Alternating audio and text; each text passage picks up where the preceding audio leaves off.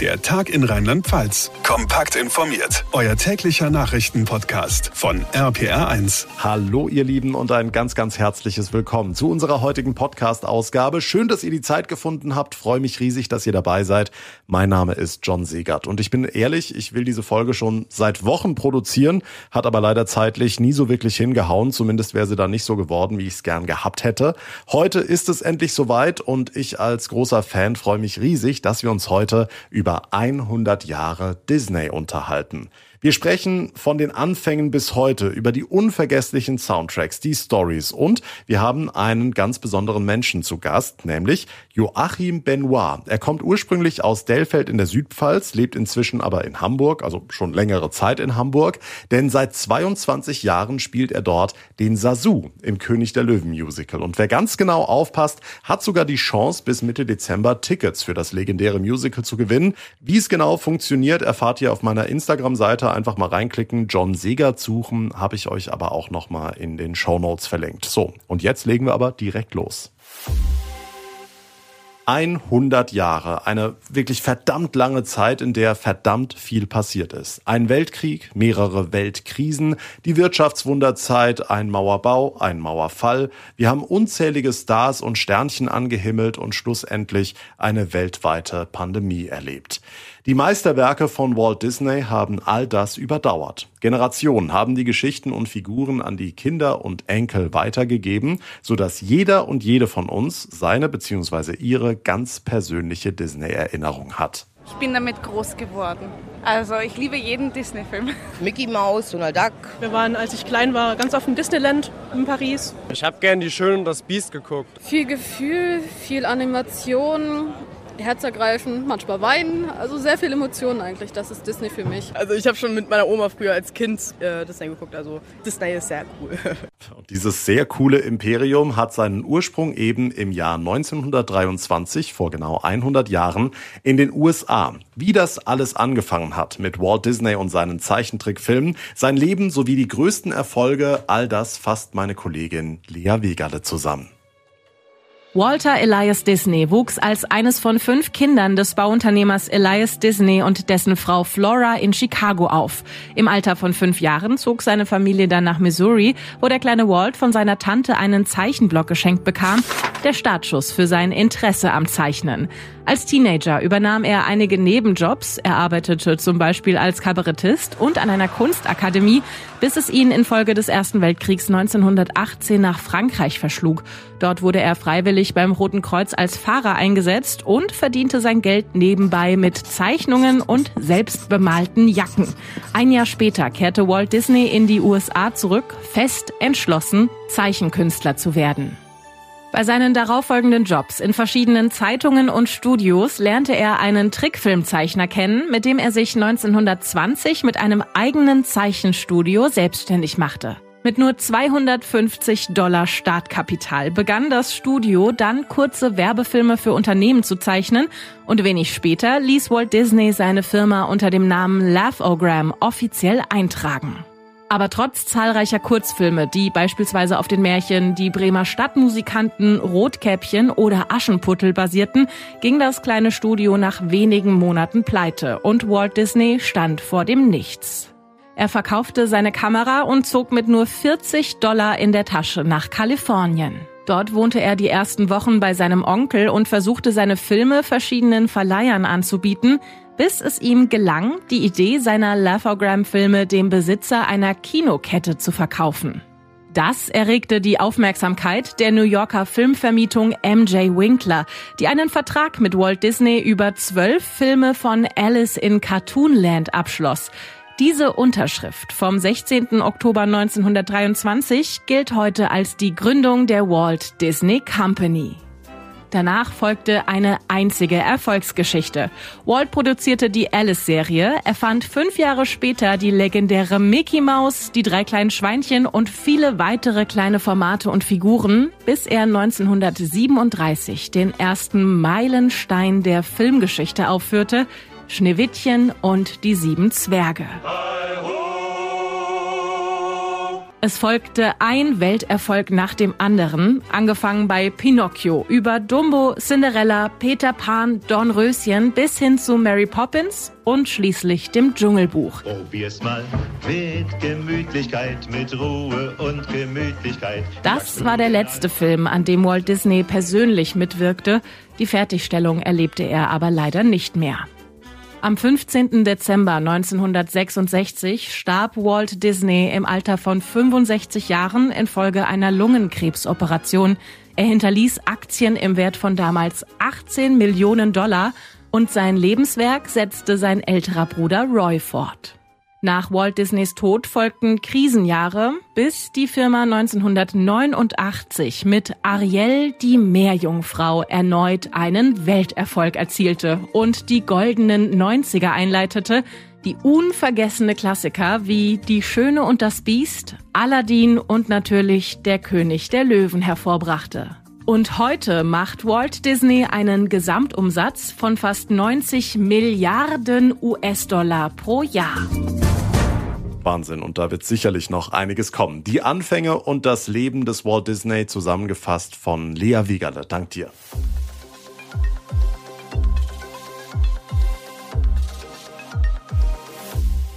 Aber warum hat uns Walt Disney eigentlich mit seinen Werken derart in seinen Bann gezogen? Was hat er anders gemacht als all die anderen Produzenten, Zeichner und Regisseure, dass seine Erfolgsgeschichte nach all diesen Jahren immer noch nicht zu Ende ist?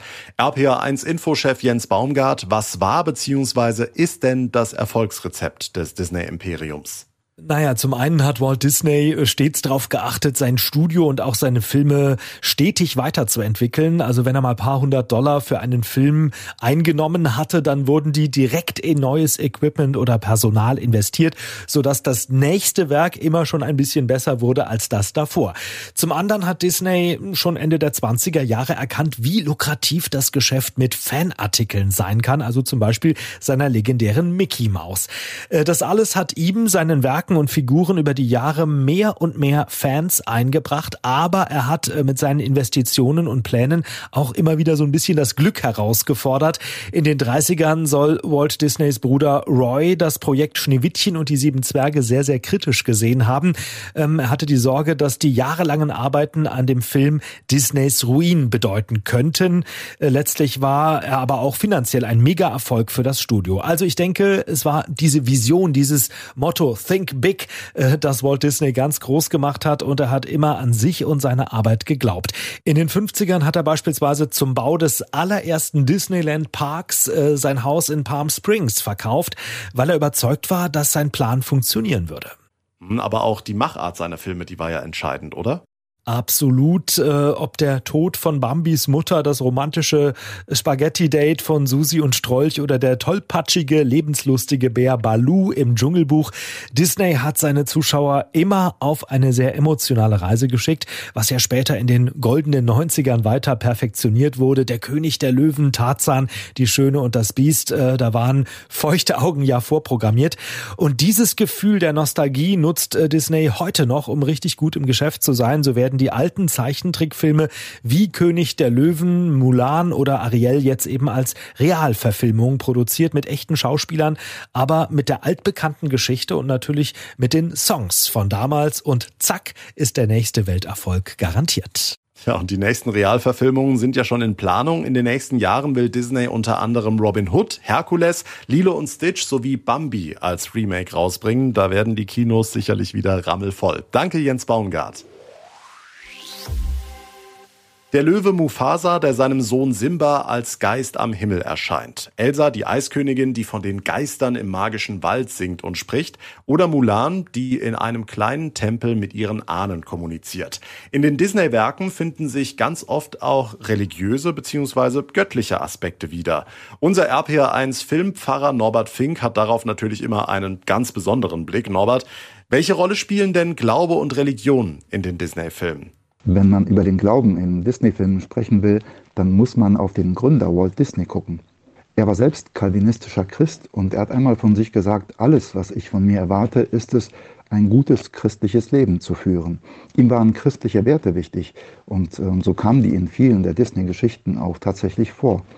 Im allerersten abendfüllenden Disney-Film Schneewittchen hat Schneewittchen sogar ähm, gebetet, wobei Gott oftmals in Disney-Filmen auch ersetzt wird durch eine gute Fee oder durch einen Wunschstern. Hm, ich habe eingangs schon ein paar Beispiele gebracht. An welchen Göttern und Religionen hat sich Disney denn bedient? Die meisten Disney-Filme spielen traditionell in christlichen Kulturkreisen, obwohl das Christentum nicht explizit thematisiert wird. Dennoch kommen immer wieder christliche Werte wie Nächstenliebe, Hoffnung und Barmherzigkeit vor. Wo Geschichten in anderen Kulturkreisen spielen, zum Beispiel Pocahontas oder Herkules oder auch Vajana, Aladdin, kommen andere Kulturen und Religionen vor, wie eben griechische Sagen, das Judentum, der Islam oder auch der Animismus, der Naturglaube. Also Disney bedient sich bei ganz vielen Religionen. In fast allen Filmen spielt auch immer das Szenario Gut gegen Böse eine Rolle, beziehungsweise auch der Tod wird häufig thematisiert. Alles Themen, die in unserer realen Welt und in unseren Religionen stattfinden. Wie findest du die Umsetzung in den Filmen? Grundsätzlich denke ich mal, als Theologe kann man sagen, ähm, es ist schön zu sehen, dass die Disney-Filme immer wieder zeigen, dass das Gute stärker ist als das Böse und es sich lohnt, für das Gute einzusetzen und dass der Tod eben nicht alles ist, sondern das Wunder des Lebens reicht über das Leben, dieses Leben hier hinaus. Sagt unser RPA1 Filmpfarrer Norbert Fink. So, jetzt haben wir vorhin mal ganz kurz über eines der wichtigsten Elemente der Disney-Filme gesprochen, die Musik, die Songs. Was wären Disneys Meisterwerke ohne seine vielen Soundtracks mit Ohrwurmgarantie? Ich glaube, jeder und jede von uns hat den einen Lieblings-Disney-Song, bei dem sofort unzählige Erinnerungen hochkommen, oder? Bei mir ist es der hier. Elsa? Willst du einen Schneemann bauen? Ich glaube, ich musste die Eiskönigin mit meiner kleinen Tochter so oft gucken, dass ich nicht nur jeden Song mitsingen, sondern auch alle Dialoge mitsprechen könnte. Die kleine Anna versucht ihre Schwester Elsa zu überreden, einen Schneemann zu bauen und sie versteht die Welt einfach nicht, warum sich Schwesterchen seit Ewigkeiten nur in ihrem Zimmer einsperrt. Nur einer von vielen, vielen Disney-Songs, die uns in Erinnerung schwelgen lassen und über die wollen wir jetzt sprechen mit meiner lieben Kollegin Selina Schmidt. Selina, wenn du dich für einen Lieblingssong entscheiden müsstest von Disney, welcher wäre das?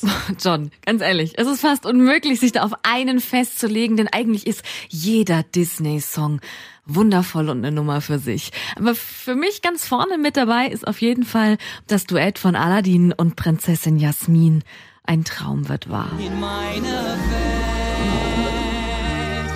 Oh, das ist so schön romantisch. Und ganz ehrlich, Romantik ist ja sowieso ein ganz großes Thema, das sich quer durch die vielen, vielen Disney-Filme zieht.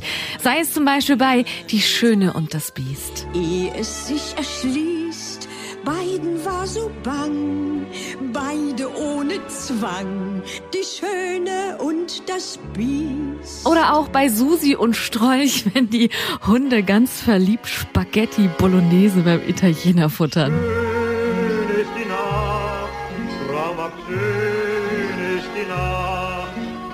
Und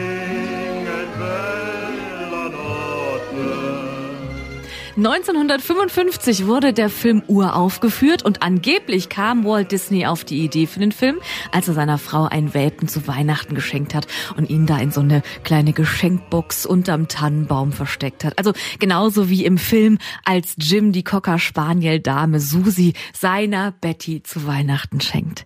Noch früher kam allerdings Disney Cinderella raus, eine Verfilmung des Märchens Aschenputtel. Die Geschichte kennen wir alle und das Lied der guten Fee ist natürlich natürlich auch unvergessen.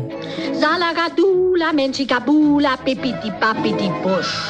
Füg sie zusammen und was kommt heraus? Bipiti, Papiti, Busch. Ja, wurde auch kürzlich erst wieder in irgendeiner Werbung verwendet. Also Disney-Songs leben einfach ewig, egal ob durch Werbung oder weil sie von großen Stars gesungen werden. Bestes Beispiel, der Film Vajana. In der deutschen Fassung wird der Halbgott Maui von Andreas Burani gesprochen und natürlich auch gesungen. Was soll ich sagen? Hey, voll gerne. Ja, und im englischen Original spricht Maui kein geringerer als Dwayne The Rock Johnson, der im Übrigen auch singen kann. What can I say except you're welcome for the tides, the sun, the sky. Ach, einfach ein richtig toller Film, der noch einen ganz anderen großen Song hervorgebracht hat. Dieses Licht, das dort scheint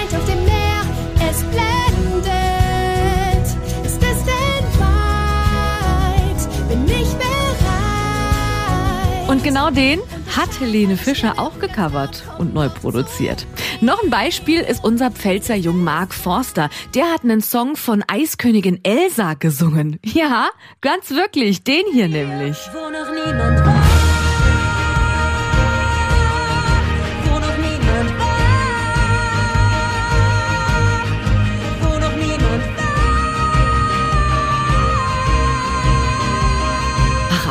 wahnsinnig toller Song. Das hat eben Mark Forster genauso gesehen und prompt seine Jungs im Studio zusammengetrommelt. Wo noch niemand war.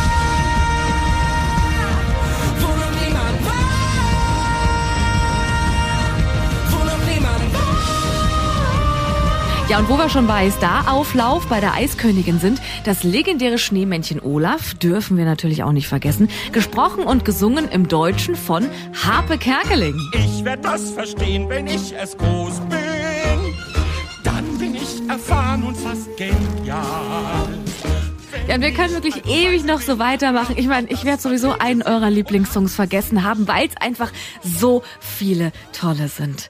Sei es Dir gehört mein Herz aus dem Film Tarzan auf Deutsch gesungen von Phil Collins. Dir gehört mein Herz, ja dir gehört mein Herz. Ja, oder auch die Gospelnummer Ich will keinen Mann aus Herkules. Männer spinnen.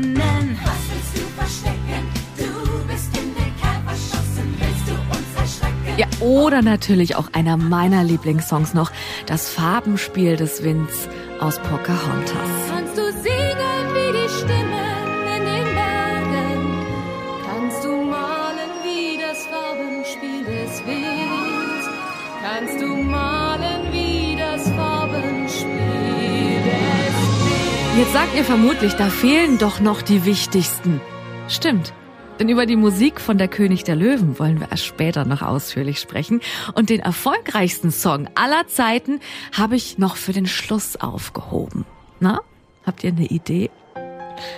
Klar, es ist natürlich der Song, den vermutlich jeder und auch alle Männer hier in Rheinland-Pfalz mitsingen können. Ich lass los, lass jetzt los. Die Kraft, sie ist grenzenlos.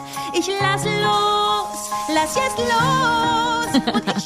Legendärer Song, den ihr unter anderem auch in Hamburg live sehen könnt. Im Musical Die Eiskönigin. Und ganz ehrlich, eigentlich könnte man doch aus jedem Disney-Film ein Musical machen, oder? Die Kälte, sie ist nun ein Teil von mir. Man sofort Bilder im Kopf. Dankeschön, Selina. Wie erfolgreich der Disney-Soundtrack ist, das beweisen zum einen natürlich die vielen Milliarden verkauften Tonträger und geklickten Streams und zum anderen die vielen schönen Musicals, die auf den Disney-Filmen basieren. Ob Tarzan, Eiskönigin, Aladdin und allen voran natürlich der König der Löwen. Sie alle haben unzählige Menschen begeistert. Der König der Löwen beispielsweise hat seit seiner Uraufführung 2001 insgesamt über 15 Millionen Besucher nach Hamburg gelockt.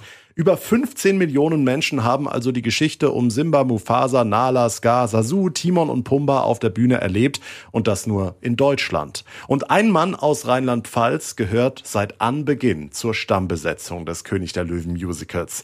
Joachim Benoit aus Dellfeld in der Südpfalz. Er spielt seit nunmehr 22 Jahren die Rolle des Vogels Sasu, der Haus- und Hofmeister der königlichen Löwenfamilie. Wie es ihn von der Pfalz an die Elbe verschlagen hat, wie er zu der Rolle gekommen ist und warum er Sasu seit 22 Jahren die Treue hält, das erzählt er uns jetzt selbst. Hallo lieber Joachim, sehr, sehr schön, dass du da bist. Hi. Hallo, grüß dich. Ja, freue mich hier zu sein. Lass uns erstmal allgemein auf das 100-Jährige von Disney schauen. In diesem Jahr großer Geburtstag. Was bedeutet Disney für dich? Dein Leben, deine Kindheit, deine Jugend? Du bist 1970 geboren, also hast einiges von Disney mitbekommen. Erzähl mal, was bedeutet ja. Disney? 100 Jahre Disney, äh, was viele Zuschauer nicht wissen. Ich bin aufgewachsen damals, ich weiß nicht, ob man das kannte, Manga, Zeichentrick, Heidi und, und, und. Und da gab es auch eine Zeichentrickserie, die hieß Kimba, der weiße Löwe. Das habe ich als Kind gesuchtet. Äh, und das ist ein bisschen auch die Vorlage für später den Walt Disney-Film. Also mit dieser Löwengeschichte bin ich groß geworden als Kind, genauso wie mit Heidi. Das war was ganz Elementares und viele andere Zeichentrickfilme. So viel Fernsehen gab es ja damals nicht. Das bin ich und ich bin auch vom, vom, vom Sternzeichen Löwe. Also irgendwie der Löwe war schon in der Kindheit, das sollte irgendwie so sein. Also ist Disney, wenn man es runterbricht, tatsächlich Löwe, König der Löwen für dich? Das ja. Und auch damals äh, in Hamburg habe ich ja meine Musical-Ausbildung gemacht, war ja damals auch, als ich hier in der Ausbildung war, kam dieser Film, Der König der Löwen, ins, ins Kino. Und ich weiß noch, in diesen Jahren, Jahren davor hat man jedes Jahr den Disney-Film geschaut und dann gab ja später Aladdin oder Ariel oder die, die erste Disney-Show, die zur Bühne kam, war Die Schöne und das Biest. Also damit ging das los, dass äh, diese Disney-Filme auf die Bühne kamen während meiner Ausbildung, aber man hätte nie gedacht, dass man äh, den König der Löwen, diesen Disney-Film auf die Bühne bringen könnte. Also das hätte ich mir gar nicht vorstellen können.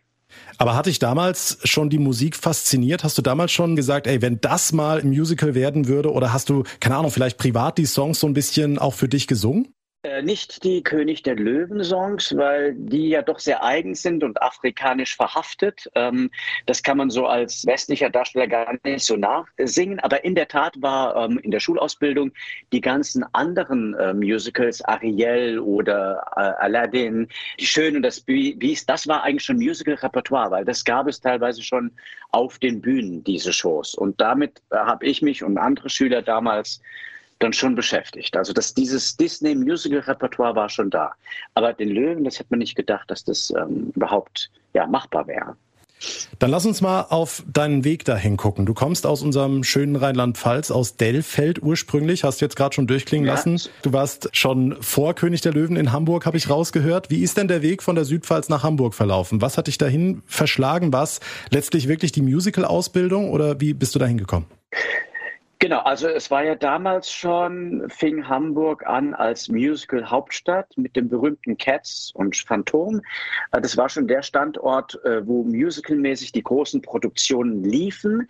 Dementsprechend gab es hier auch schon äh, aus diesem Pulk rausgegründet eine Musical-Schule und wie im Beruf auch, musste man auch für diese Musical-Schulen, es gab drei, eine noch in Wien und eine in Berlin, äh, Audition, Aufnahmeprüfung machen.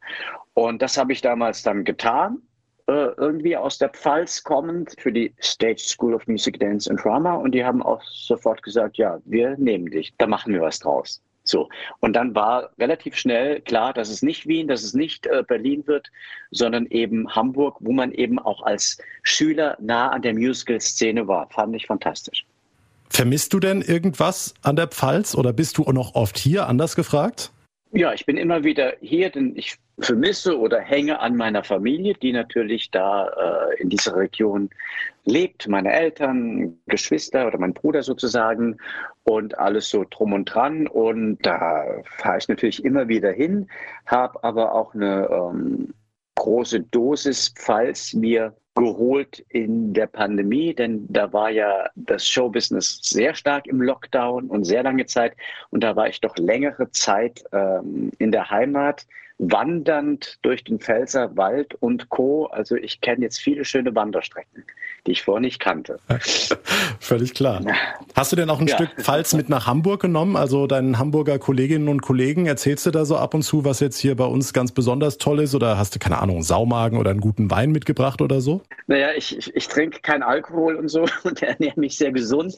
Ähm, aber ich glaube, was ich so ein bisschen mit hierher gebracht habe oder in dieser Garderobe, Garderobe und in, in, in alles, was so Backstage ist, so diese Pfälzer Seele, das Pfälzer Herz und den Pfälzer Humor um manchmal ähm, mit den ähm, Stresssituationen, die es ja auch geben kann, so zurechtzukommen. Und dann bringe ich so ein bisschen Entspannung rein und ein bisschen Witz und Humor und so.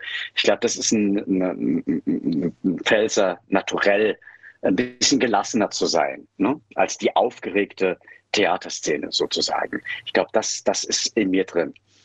Ja, jetzt hast du gerade drei wichtige Begriffe angesprochen. Herz, Humor und die Gelassenheit. Genau. Gelassenheit hat deine Figur Sasu relativ wenig, dafür aber viel Herz und Humor. Wie ist es denn zu dieser Rolle gekommen? 2001 warst du bei der Uraufführung dabei, spielst diese Rolle jetzt seit 22 Jahren. Ähm, war er denn auch schon bei den Filmen so eine Art ja, Lieblingsfigur? Hast du da irgendwie schon immer gedacht, Mensch, der ist cool? Hast du dich da gezielt drauf beworben oder wie kam es dahin? Gute Frage. Also überhaupt nicht. Ich habe ähm, irgendwie 98, glaube ich, so die Show am Broadway gesehen, musste stundenlang für ein Ticket anstehen.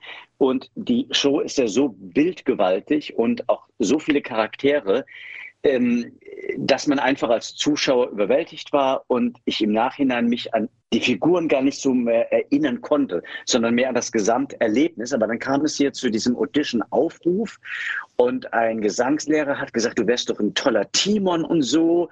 Und da rufe ich da an, ich kenne die ein bisschen, so irgendwie war das.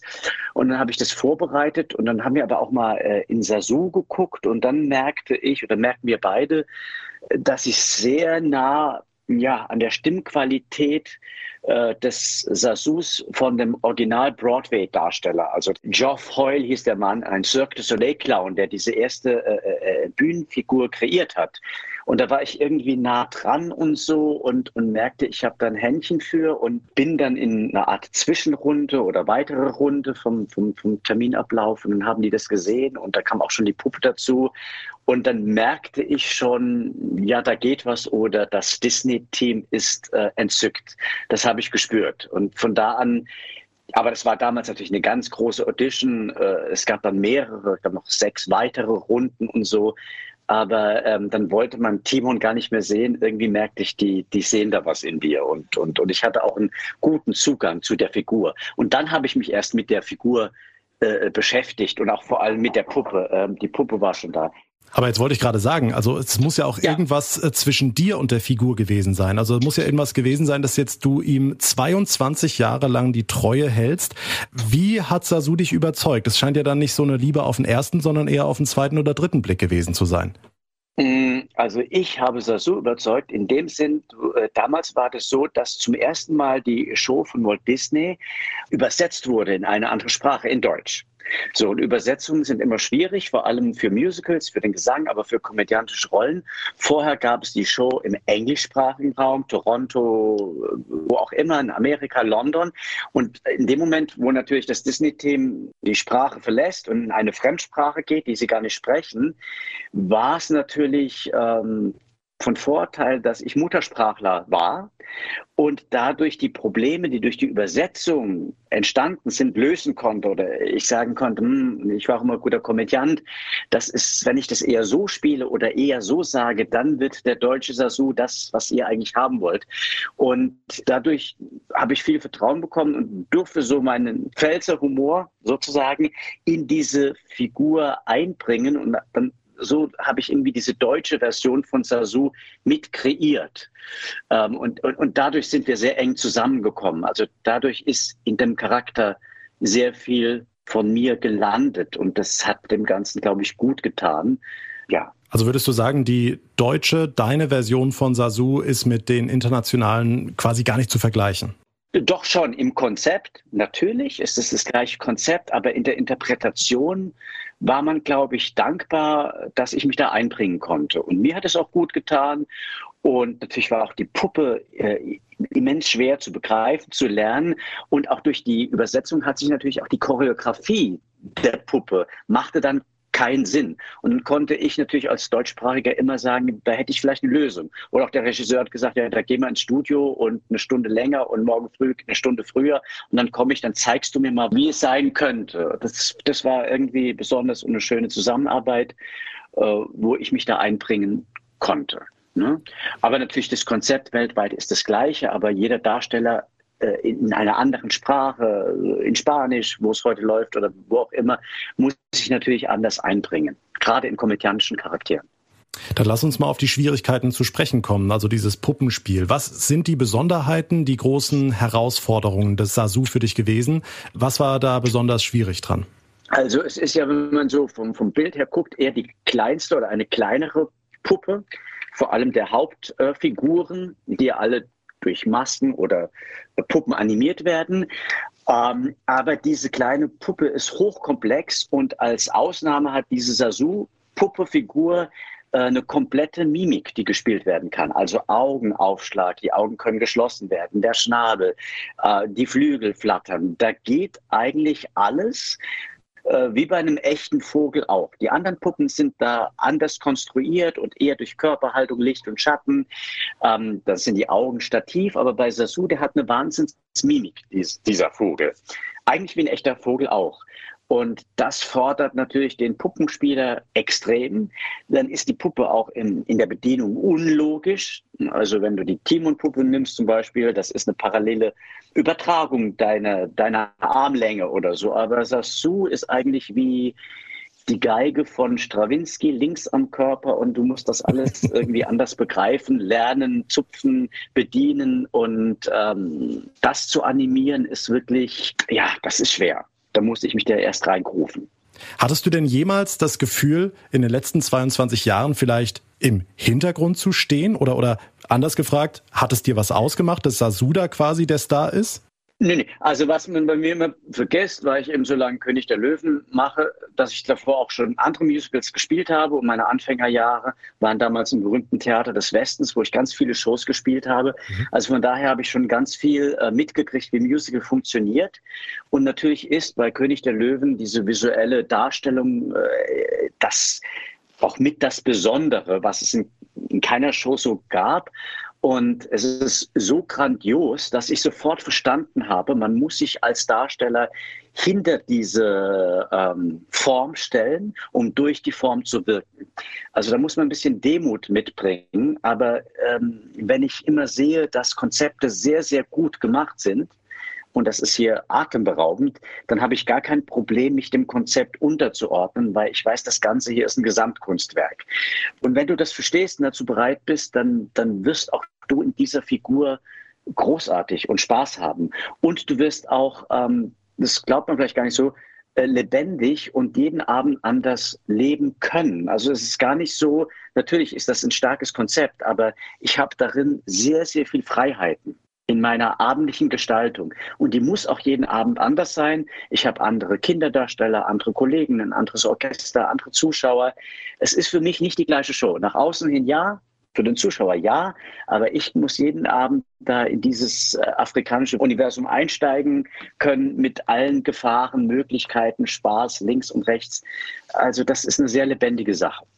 Ich muss auch sagen, dass wenn man das jetzt so hört und sieht, wie du darüber redest, das ist so, als ob du die Rolle jetzt erst vor einem halben Jahr übernommen hast. Jetzt hältst du Sasu seit 22 Jahren die Treue. Gab es nie den Punkt, dass du mal gedacht hast, ich brauche jetzt eine neue Herausforderung oder ich möchte mal was anderes machen? Also erstmal ist es so, dass das äh, ist natürlich eine Figur, die sehr, sehr lebendig ist, sehr viel von einem fordert, auch körperlich, artistisch, neben dem Puppenspiel natürlich noch dazu.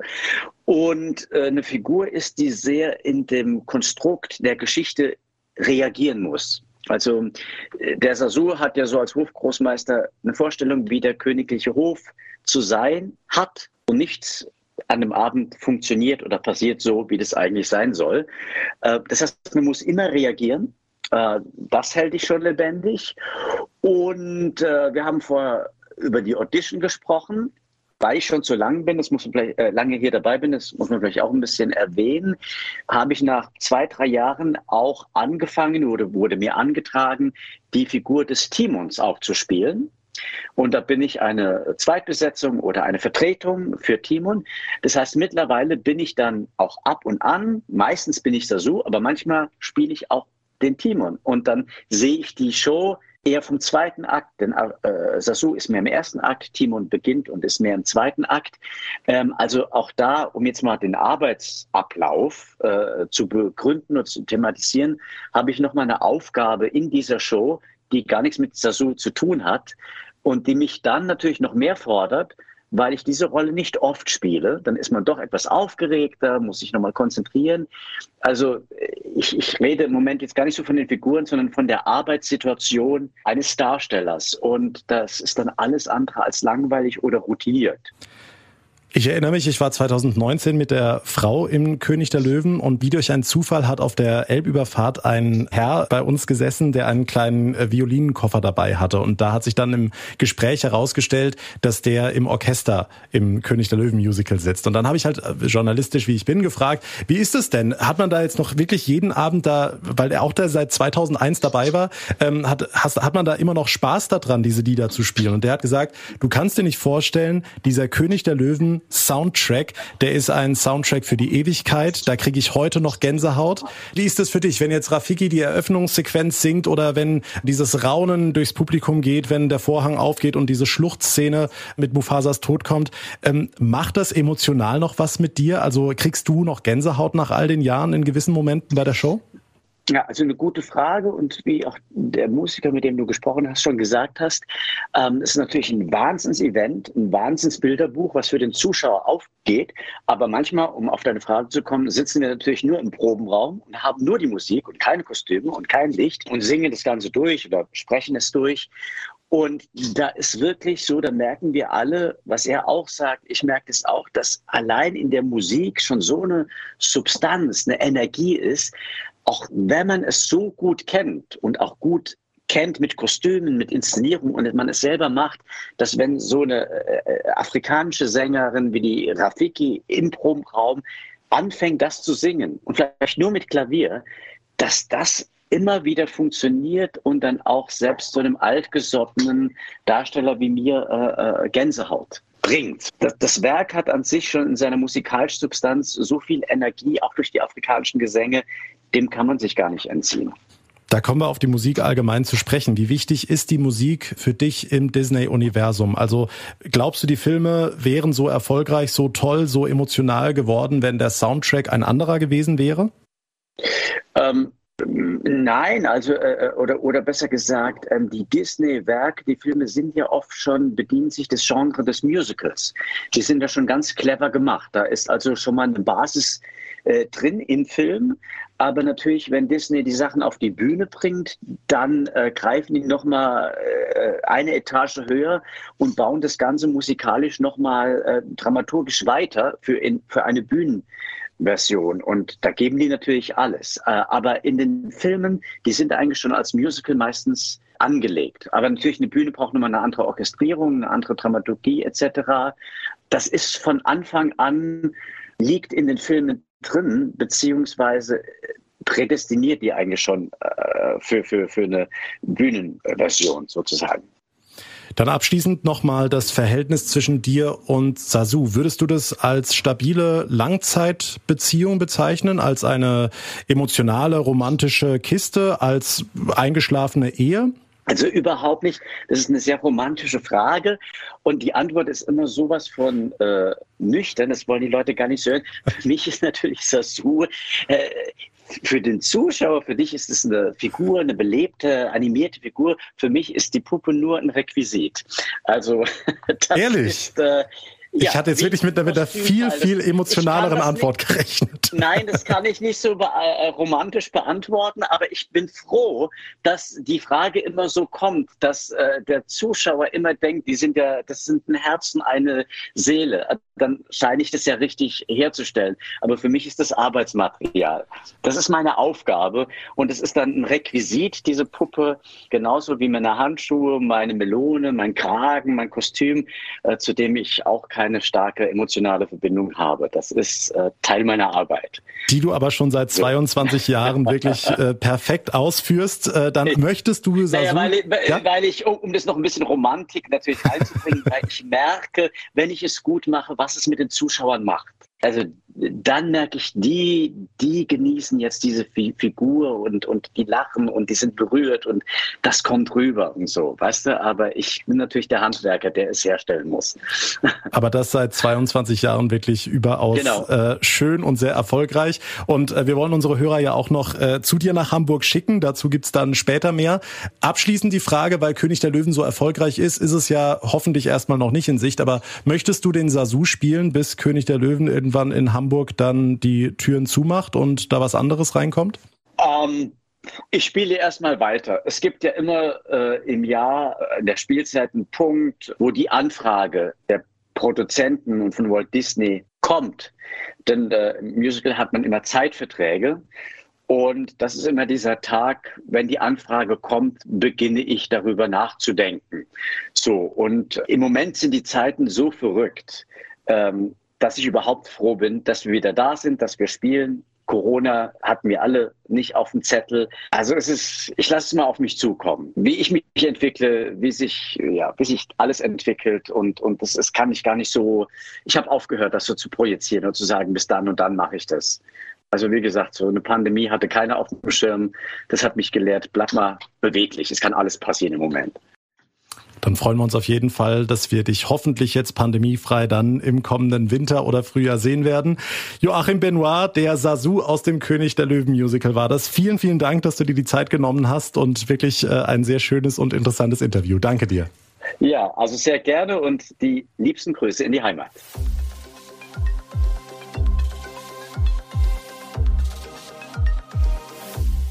Und damit kommen wir langsam zum Ende unserer Zeitreise durch 100 Jahre Disney. Ich würde mich sehr über euer Feedback freuen, beziehungsweise über eure ganz persönlichen Erinnerungen an die Disney-Werke. Welcher ist euer Lieblingsfilm? Bei welchem Song kriegt ihr auch als Erwachsener noch Gänsehaut? Wie lebt Disney in eurem Haus vielleicht durch eure Kinder weiter? So ist es ja bei mir zum Beispiel.